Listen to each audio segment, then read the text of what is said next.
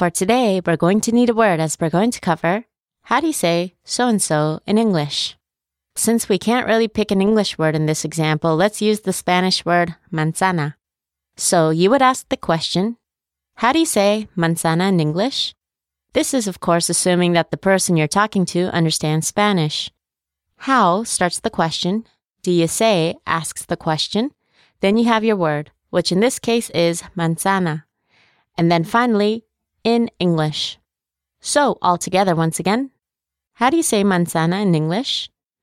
Not to leave you hanging, manzana is apple.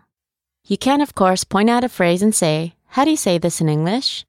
Just substitute the word with this. So, once again, that's How do you say this in English?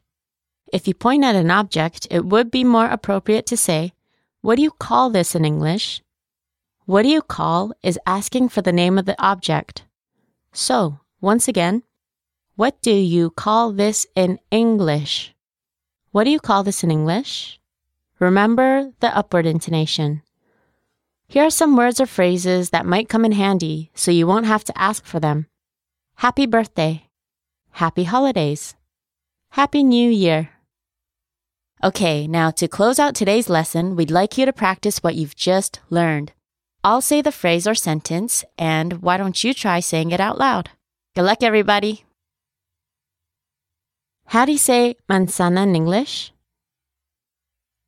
How do you say manzana in English? How do you say manzana in English? How do you say this in English? How do you say this in English?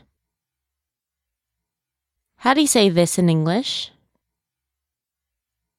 What do you call this in English? What do you call this in English? What do you call this in English? All right, that's going to do it for today. See you all soon.